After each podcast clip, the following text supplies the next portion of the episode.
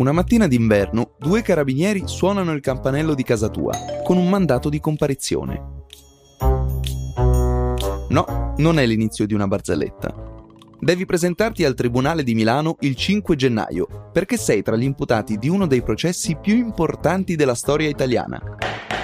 Si chiama processo Enimont, dal nome di una fusione tra la società pubblica Eni e la privata Montedison, che per tre anni ha creato un gruppo industriale dalle dimensioni enormi.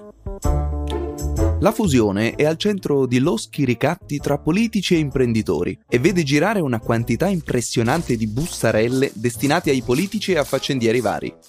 Si parla di tangenti che superano i 100 miliardi di lire. Inizi a chiederti cosa c'entri, tu privato cittadino, con questa manovra titanica.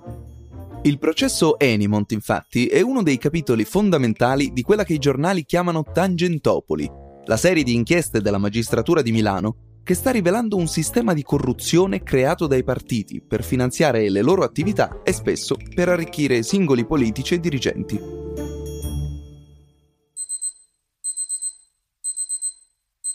E insomma, arriva il 5 gennaio. Suona la sveglia, ti fai la doccia, bevi un caffè e ti presenti in tribunale. Anche se non ti è chiarissimo il perché. Ti chiami Domenico Daddario e con questa storia tu non c'entri un bel niente. Daddario di nome? Domenico, Domenico, dove è nato? a Larino, il 29951. Lei ha il difensore? Scusi? Ha il difensore? No. Che No. cos'è lei, Dadda? Daddario. Daddario. Non è indagato? Io ho ricevuto un avviso di comparizione. Sì, il nostro, il nostro avviso, però eh, noi abbiamo avvisato Scusi, anche il noi stiamo difensore. cercando Daddario Amedeo, nato a Colle di Mezzo il 5741. Ah, magnifico. Allora Allora, non c'entra niente. infatti mi chiedo anch'io perché sono qua, non lo so. Va bene. E niente, non stavano cercando te, hanno sbagliato nome. Capita, no? Ed ecco che, come sempre, quella che potrebbe essere una tragedia, nel nostro paese diventa subito una commedia. Ad altri testimoni, però, le cose andarono peggio. Oggi vi raccontiamo l'incredibile storia di Tangentopoli, o Mani Pulite, l'evento giudiziario che ha cambiato per sempre la storia dell'Italia. La storia succede tutti i giorni, succede da millenni e continuerà a succedere. Ma perché allora quando a scuola studiamo la storia sembra tutto finito con la seconda guerra mondiale? Siamo fatti delle storie di ieri, delle rivoluzioni degli ultimi 50 anni e perché no, di quelle ancora prima. Rewind Fatti di Storia è il podcast di Factanza che in 20 minuti ripercorre il passato per capire meglio il nostro presente. Come avrete ormai capito, in Rewind vi raccontiamo alcune storie davvero eccezionali. Eccezionale, come direbbe Sandro Piccinini. Storie che già nei numeri e nelle dimensioni sono da record. E la storia di Tangentopoli non è da meno. Quindi ecco i numeri di questa storia. 1233 condanne per corruzione, concussione, finanziamento illecito dei partiti e relativi falsi in bilancio aziendali. In aggiunta a queste, 448 sentenze di estinzione del reato, cioè casi in cui i giudici hanno dichiarato colpevole l'imputato, ma non punibile per uno dei seguenti motivi. Il decesso dell'imputato stesso, l'amnistia, cioè quella misura che cancella i reati per alleggerire le carceri, o la prescrizione. Nel caso di Mani Pulite, quasi tutti questi 448 sono stati salvati, tra virgolette, dalla prescrizione. Ma cerchiamo di capire cosa ha scatenato questa pioggia di sentenze e torniamo al 17 febbraio 1992. Dall'inizio degli anni Ottanta, quindi da ormai dieci anni, in Italia governa il cosiddetto pentapartito, ovvero un'alleanza tra cinque forze politiche. La Democrazia Cristiana, che avete conosciuto bene negli altri episodi, il Partito Socialista e altri tre partiti minori. Il Partito Repubblicano, il Partito Liberale e il Partito Socialista Democratico. L'alleanza si fonda sulla promessa di alternare alla presidenza del Consiglio i leader di questi partiti. Ed è così che nel 1983 Bettino Craxi diventa il primo presidente del Consiglio del Partito Socialista nella storia della Repubblica Italiana. In quegli anni si usa dire che l'Italia è governata dal CAF, ovvero il triumvirato formato da Craxi, Andreotti e Arnaldo Forlani, un pezzo grosso della democrazia cristiana soprannominato da alcuni Coniglio Mannaro e da altri la tigre che dorme. Il suo nome tornerà più avanti in questa storia. Una notte storica per i berlinesi e per il mondo intero. 50.000 persone hanno varcato il muro da est verso ovest, accolti dall'abbraccio fraterno di una città in festa. E le autorità della Germania comunista hanno cominciato oggi a demolire il muro.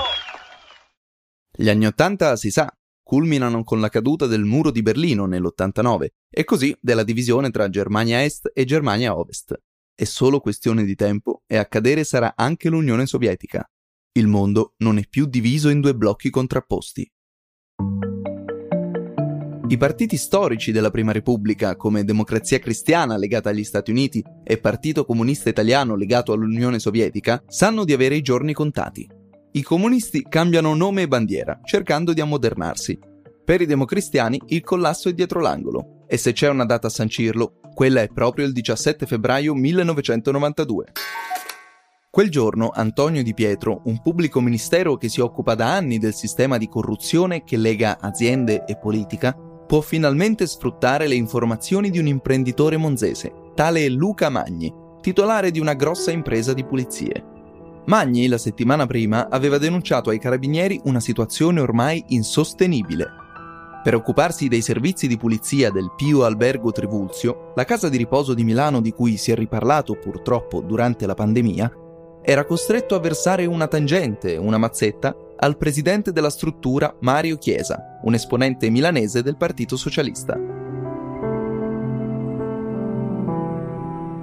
Il 17 febbraio Chiesa viene colto in flagrante mentre accetta da Magni una finta tangente. Si intasca 7 milioni di lire, in banconote che sono state appositamente firmate dal capitano dei carabinieri e dal PM di Pietro. Arrivano le forze dell'ordine ma poco prima di essere arrestato, Chiesa si chiude in bagno per buttare nello sciacquone altri 37 milioni di lire, frutto di altre tangenti. È l'inizio di quello che i giornali all'epoca chiamano caso Chiesa, che presto si espanderà e cambierà nome. Per lunghe settimane Chiesa in carcere medita sul da farsi. Bettino Craxi intanto lo definisce una scheggia isolata, un mariuolo.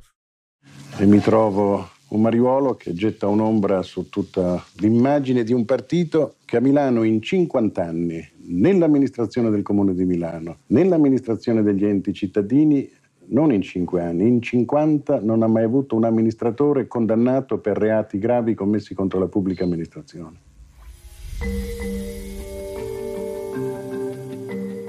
A un mese dall'arresto, Mario Chiesa decide di parlare si può speculare sui motivi che lo portano a rompere il silenzio.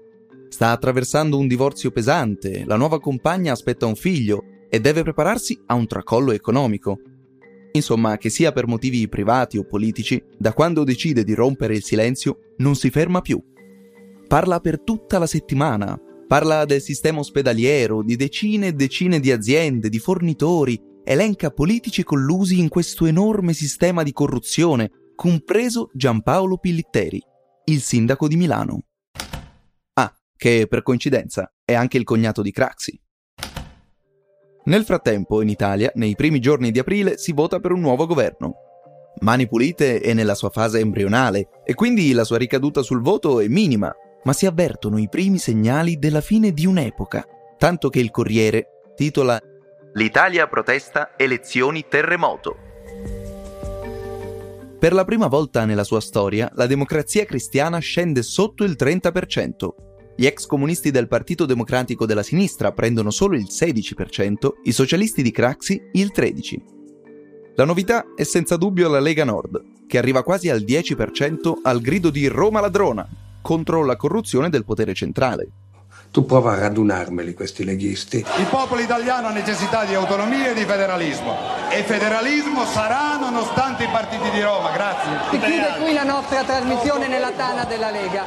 Io penso che a questo Mancano solo due anni alle elezioni che rivoluzioneranno la storia della Repubblica. I pianeti ormai si stanno riallineando. Per ora però, non vi spoileriamo niente. Nell'estate del 92, dopo le confessioni di Mario Chiesa, la lista degli indagati si allarga a dismisura e punta ai vertici della politica italiana. Insomma, iniziano i problemi grossi, eh? Il Partito Socialista Milanese viene commissariato, il gruppo dirigente costretto alle dimissioni. Per gestire un'operazione tanto importante serve una grande squadra. E così come negli anni Ottanta c'era stato il pool antimafia a Palermo, la saga di Tangentopoli non sarebbe esistita senza il pool di Mani Pulite a Milano. La squadra di magistrati che in quegli anni gestisce l'enorme processo giudiziario nato intorno al sistema di mazzette e bustarelle, che si rivelerà diffuso in tutto il sistema politico. Lo dirige il procuratore Francesco Saverio Borrelli e ne fanno parte Gerardo Colombo, Piercamillo Davigo, Gerardo D'Ambrosio, Ilda Boccassini, Armando Spataro, Francesco Greco e Tiziana Parenti, ma soprattutto Antonio Di Pietro, che in quegli anni diventerà un vero e proprio eroe nazionale, con picchi di popolarità mai visti prima. E lui il volto di Mani Pulite, il mastino instancabile alla ricerca dei colpevoli. L'opinione pubblica, alimentata dai mass media, inizia a incendiarsi. Ogni settimana cresce il consenso intorno all'operazione e in tutta Italia compaiono scritte inneggianti a Di Pietro. Di Pietro facci sognare! Che sta diventando una specie di totem della giustizia, un profeta della verità. Nel luglio del 1992, dopo le elezioni terremoto, il Parlamento si riunisce per dare la fiducia al governo Amato, che sarà l'ultimo esecutivo della Prima Repubblica. Craxi si sofferma sull'importanza di offrire ai cittadini delle soluzioni alla crisi che stava attraversando il sistema politico, per evitare che si venisse a creare uno spaventoso vuoto politico. Onorevole Presidente del Consiglio, onorevoli deputati, nella vita democratica di una nazione non c'è nulla di peggio del vuoto politico. Da un mio vecchio compagno ed amico che aveva visto nella sua vita i drammi delle democrazie, io ho imparato ad avere orrore del vuoto politico.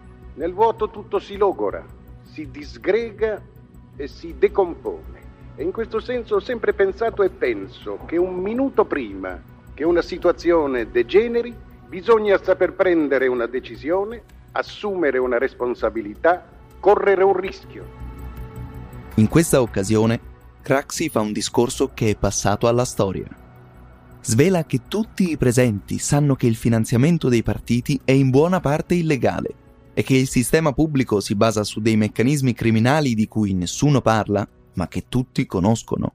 Regolare o illegale. Se gran parte di questa materia deve essere considerata materia puramente criminale, allora gran parte del sistema sarebbe un sistema criminale. Ma non credo che ci sia nessuno in quest'Aula, non credo che ci sia nessuno in quest'Aula, responsabile politico di organizzazioni importanti, che possa alzarsi e pronunciare un giuramento in senso contrario a quanto affermo, perché presto o tardi i fatti si incaricherebbero di dichiararlo spergiuro. Craxi non immaginava le dimensioni del vuoto politico che stava per inghiottirlo né tantomeno la gravità del rischio che stava correndo. Il 15 dicembre gli arriva il primo avviso di garanzia, cioè l'atto con cui il pubblico ministero informa un indagato di essere sottoposto, appunto, a delle indagini. Due mesi dopo, il faccendiere Silvano Larini si costituisce e per Craxi è l'inizio della fine. Larini, infatti, per anni ha raccolto le tangenti della metropolitana milanese portandole in piazza Duomo 19, ovvero nell'ufficio di Craxi. Miliardi e miliardi di lire con cui viene finanziato il suo partito. Si scopre così che gli stipendi di onesti burocrati socialisti vengono pagati facendo la cresta sugli appalti truccati, il che ovviamente è un reato, nel caso ci fosse il bisogno di specificarlo. Le tangenti sono proprio questo, delle mazzette che gli imprenditori devono pagare per ottenere gli appalti pubblici, cioè per farsi affidare degli incarichi lavorativi. Negli anni 90 sono così diffuse, così scontate, da venir considerate al pari delle tasse per chi lavora nei settori coinvolti. È così che funziona il sistema. Sottrarsi è praticamente impossibile. Il nome di Larini si intreccia a quello di Craxi e di Martelli, che è il numero due del Partito Socialista e ministro della Giustizia, soprattutto per una storia che risale al 1980, quella del famigerato conto protezione in Svizzera, un conto bancario dove nascondere una tangente arrivata dagli ambienti legati alla loggia massonica P2. È una vicenda lunga e complicata, ma la citiamo per ricordarvi come le storie che vi stiamo raccontando continuano a mescolarsi. La rete della P2, infatti, arriva dappertutto. Poco dopo la costituzione di Larini, ecco che il ministro Martelli viene raggiunto da un avviso di garanzia per bancarotta fraudolenta e si dimette dal governo e dal Partito Socialista Italiano. Come si direbbe oggi, inizia a venire giù tutto. Craxi si dimette da segretario del PSI di fronte all'Assemblea nazionale del partito, mettendo fine a una leadership durata 16 anni. Più che una leadership, un impero incontrastato, fatto di luci e ombre, certo, non solo tangenti, ma anche uno sforzo di modernizzare la sinistra e il paese. Mani pulite o Tangentopoli è come una valanga che travolge tutto il sistema del potere e non si può più tornare indietro. Nelle settimane successive vengono arrestati il portavoce del democristiano Forlani, poi Francesco Paolo Mattioli, potentissimo dirigente della Fiat. Qualche giorno dopo si dimette il leader del Partito Repubblicano, Giorgio Lamalfa.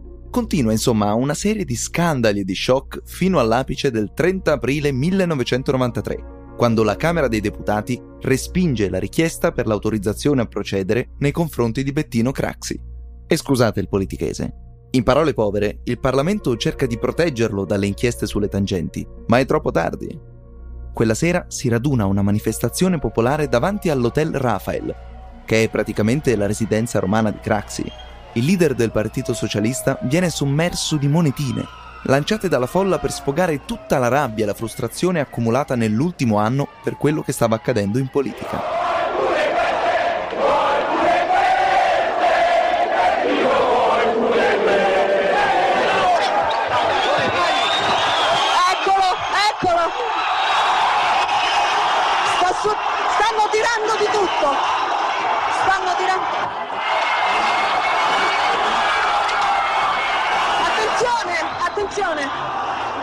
Un'altra data fatidica di Tangentopoli è il 23 luglio, sempre del 93. Quel giorno nella chiesa di San Babila, nel centro di Milano, si tengono i funerali di Gabriele Cagliari, ex presidente dell'ENI che si è suicidato in carcere, dove era finito per l'ennesima storia di Tangenti. Tra i presenti in chiesa inizia a correre una voce insistente. Si è suicidato anche Raul Gardini, il magnate del gruppo Ferruzzi, un impero che andava dallo zucchero al calcestruzzo, dalla soia alla benzina. A neanche un chilometro da San Babila, la mattina dello stesso giorno, Raul Gardini si è sparato in testa. Lui che solo un paio d'anni prima era tra gli uomini più ricchi e potenti al mondo, un imprenditore capace di scalare un'azienda dopo l'altra, forse bruciato da un'ambizione senza limite. La storia di Tangentopoli è anche quella di una serie di persone che si sono tolte la vita, vedendo smascherato il sistema di corruzione in cui erano immerse. La dimora milanese dei Ferruzzi, a due passi, Piazza della Scala. Negli ultimi giorni Raul Gardini era particolarmente turbato, voleva incontrare i magistrati. Proprio ieri le rivelazioni esplosive di Garofano su Montedison, sul fallimento Enimont. Vi ricordate il processo Enimont di cui vi parlavamo all'inizio dell'episodio? altrimenti vi sbatto fuori con la nota su registro, eh? La rovina di Gardini è concisa con il tentativo di prendere il controllo di due giganti, Eni e Montedison, dopo averli fusi tra loro. Una volta riuscito a racimolare i titoli azionari che lo separavano dal suo traguardo, il governo e l'Eni si sono messe di mezzo. La torta era troppo grande e Gardini doveva stare al suo posto. Per risparmiare sulle tasse dovute dalla vendita delle attività chimiche della Montedison, ecco che Gardini si trovò impigliato in una rete impressionante di tangenti, soldi che poi, nel migliore dei casi, finivano per finanziare i partiti politici. Dopo la morte di Gardini, Di Pietro ha cercato di incastrare tutte le persone coinvolte partendo dal suo consulente finanziario, Sergio Cusani, responsabile delle tangenti che giravano intorno al progetto. Cusani viene arrestato è poi coinvolto in un grosso processo in cui i pezzi grossi della politica vengono chiamati come testimoni. Di Pietro spera che coinvolgendo i politici nel ruolo di testimoni riuscirà a strappare loro qualche dichiarazione decisiva per rivelare che anche loro sono corrotti. Per farlo rende il processo un evento mediatico senza precedenti. Tutte le udienze vengono trasmesse in diretta da Un giorno in pretura. Il programma della RAI che in quell'occasione raggiunge incredibili percentuali di share televisivo. Neanche fosse la finale dei mondiali, gli italiani si incollano alla TV di fronte a Craxi, Martelli, La Malfa e Forlani. Il processo inizia il 28 ottobre. Ad avviso di questo ufficio sicuramente può costituirsi parte civile la Montedison. Vi è la contestazione del reato di falso in bilancio e in questa fase non v'è da individuare il danno subito, v'è da individuare se esso è solo non patrimoniale o anche patrimoniale. Io non mi taglierei le mani da subito sul danno patrimoniale se, sia, se ci sia o non ci sia. Certo è che in questa fase altre sono le valutazioni, se cioè... Il 17 dicembre si avvicendano davanti alla Corte pezzi grossi come Craxi e Arnaldo Forlani, la C e la F della CAF di cui vi parlavamo prima. Un bel pezzo del tridente. Onorevole Forlani, da quanto tempo è parlamentare della Repubblica? Tanto tempo. Beato lei. Dal... beh, non lo so, dal 58. E ha ricoperto anche cariche nei vari governi? E quale? Ministro delle partecipazioni statali. Nel periodo? Eh, ah, ho capito. Ricapitoliamo prima Facciamo gli, gli ultimi dieci anni allora. È ministro per i rapporti con l'ONU per un breve periodo, ministro della difesa, ministro degli esteri e presidente del Consiglio e vicepresidente del Consiglio. Insomma, a processo c'è mezzo secolo di politica italiana. Forlani, nella fattispecie, resta imbrigliato nella retorica avvolgente di Di Pietro. Sembra ragionare e parlare con una certa lentezza, arrancando dietro al treno di parole del magistrato molisano. Soprattutto, spesso si trova a evitare delle domande dirette. Ha mai saputo che in natura, così come esistono gli alberi e le foglie, esisteva un illecito finanziamento al partito da parte degli imprenditori? Lo leggo anche in questi giorni continuamente. No? Quindi lei fino a quando non è scoppiata questa inchiesta, lei non ne sapeva nulla. Non mi sono mai occupato delle questioni Eh, ho amministrative. capito, ma io ti ho chiesto se lo sapeva o non lo Eh, sapeva. Le stesse cose che sanno tutti quelli che si leggono. Io- lei lo ogni sapeva, ta- cioè, ogni tanto viene sì eviden- no. in evidenza un fatto e, e quindi Comunque su questa eh, domanda, se vuole, deve dare una risposta precisa. Lo sapeva o non lo sapeva? Allora. Non sapevo di contributi che fossero avvenuti, venuti al nostro partito e, e- e non registrati a norma della legge di finanziamento pubblico. Quindi allora non lo sapeva. Sì, non lo sapevo così, come ho detto. Non è- Il clou di questo spettacolo è senza dubbio la deposizione di Bettino Craxi. Quando tocca a lui, Di Pietro si fa improvvisamente più mansueto. Come se Craxi irradiasse ancora tutto il potere degli ultimi 15 anni e nonostante le monetine che gli sono state lanciate addosso dal popolo infuriato, fosse riuscito a sedurre la platea del tribunale e delle televisioni. La tesi di Craxi, infatti, è sempre la stessa. Lo sapevano tutti delle bustarelle, perché la politica ha costi altissimi. Io ero perfettamente al corrente, ma non solo quando sono stato segretario del partito, ma io sono sempre stato al corrente della natura non regolare dei finanziamenti ai partiti e al mio partito. L'ho cominciato a capire quando portavo i pantaloni alla Zuava. C'è qualcuno prima di lei questa mattina che mm, l'ha saputo qualche giorno fa. Vedi, in Italia il sistema di finanziamento ai partiti e alle attività politiche in generale contiene delle irregolarità e delle illegalità, io credo, a partire dal- dall'inizio della storia repubblicana. Questo è un capitolo che possiamo anche definire oscuro della storia della democrazia repubblicana, ma da decenni il sistema politico aveva una parte, non tutto, una parte del suo finanziamento che era un finanziamento, diciamo, di natura irregolare o illegale. E non lo vedeva solo chi non lo voleva vedere. E non era consapevole solo chi girava la testa dall'altra parte. Il 1993 sta finendo e anche la Prima Repubblica. L'Italia sta cambiando. Qualcosa inizia a muoversi.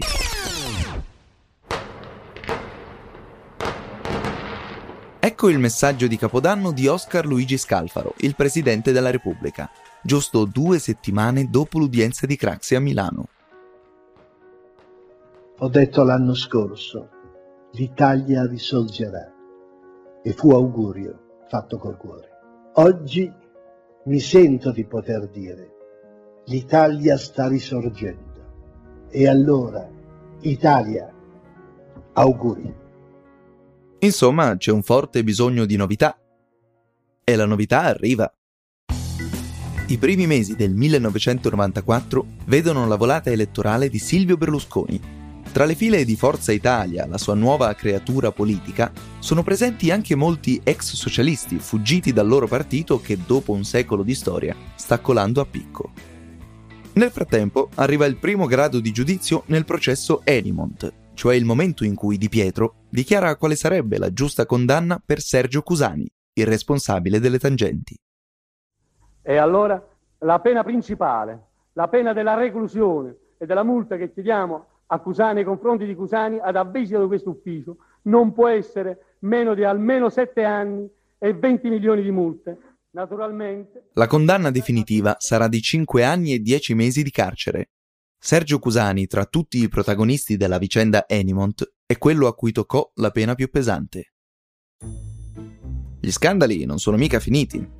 Sempre nell'aprile 1994 vengono arrestati 80 finanzieri della Guardia di Finanza, in un'indagine che coinvolge più di 300 imprenditori. Pochi giorni dopo, anche Cesare Romiti, cioè il numero 2 della Fiat, secondo solo all'avvocato Agnelli, ammette il versamento delle tangenti. Pagavano tutti, insomma. Tutte le grandi industrie italiane, da Eni a Montedison, da Fiat a Olivetti. E Craxi, tra tutti questi scandali, che fine ha fatto?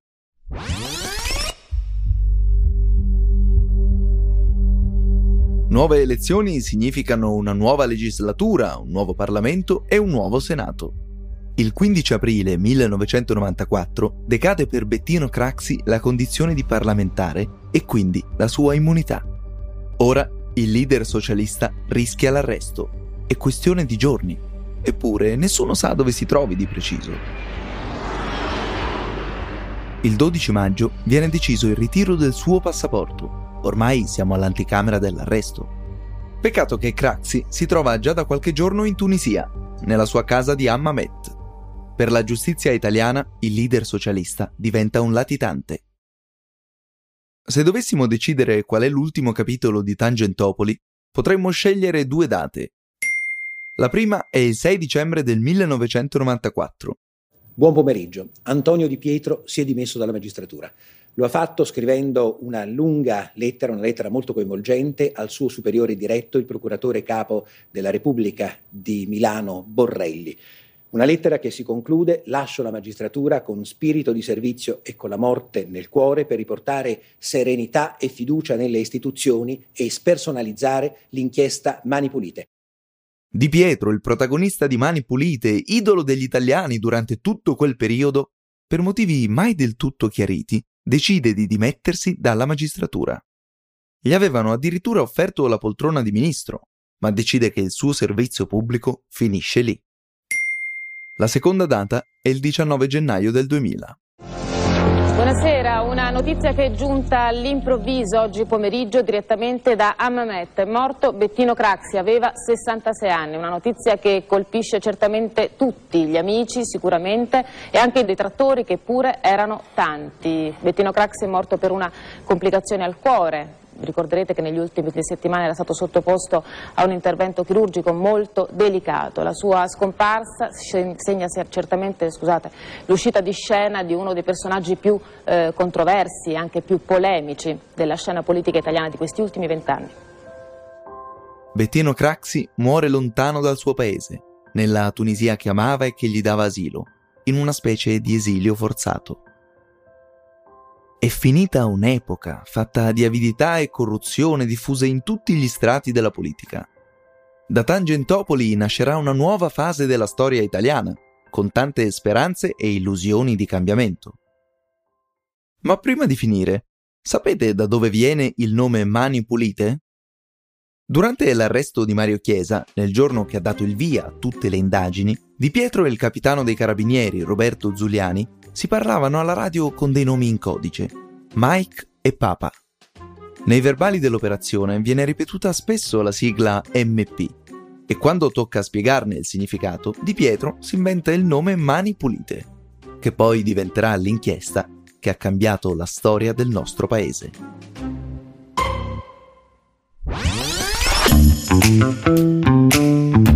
Rewind Fatti di Storia è un podcast di Factanza Media. La voce è del sottoscritto Alberto Clarizio. Il sound design è di Stefano Tumiati.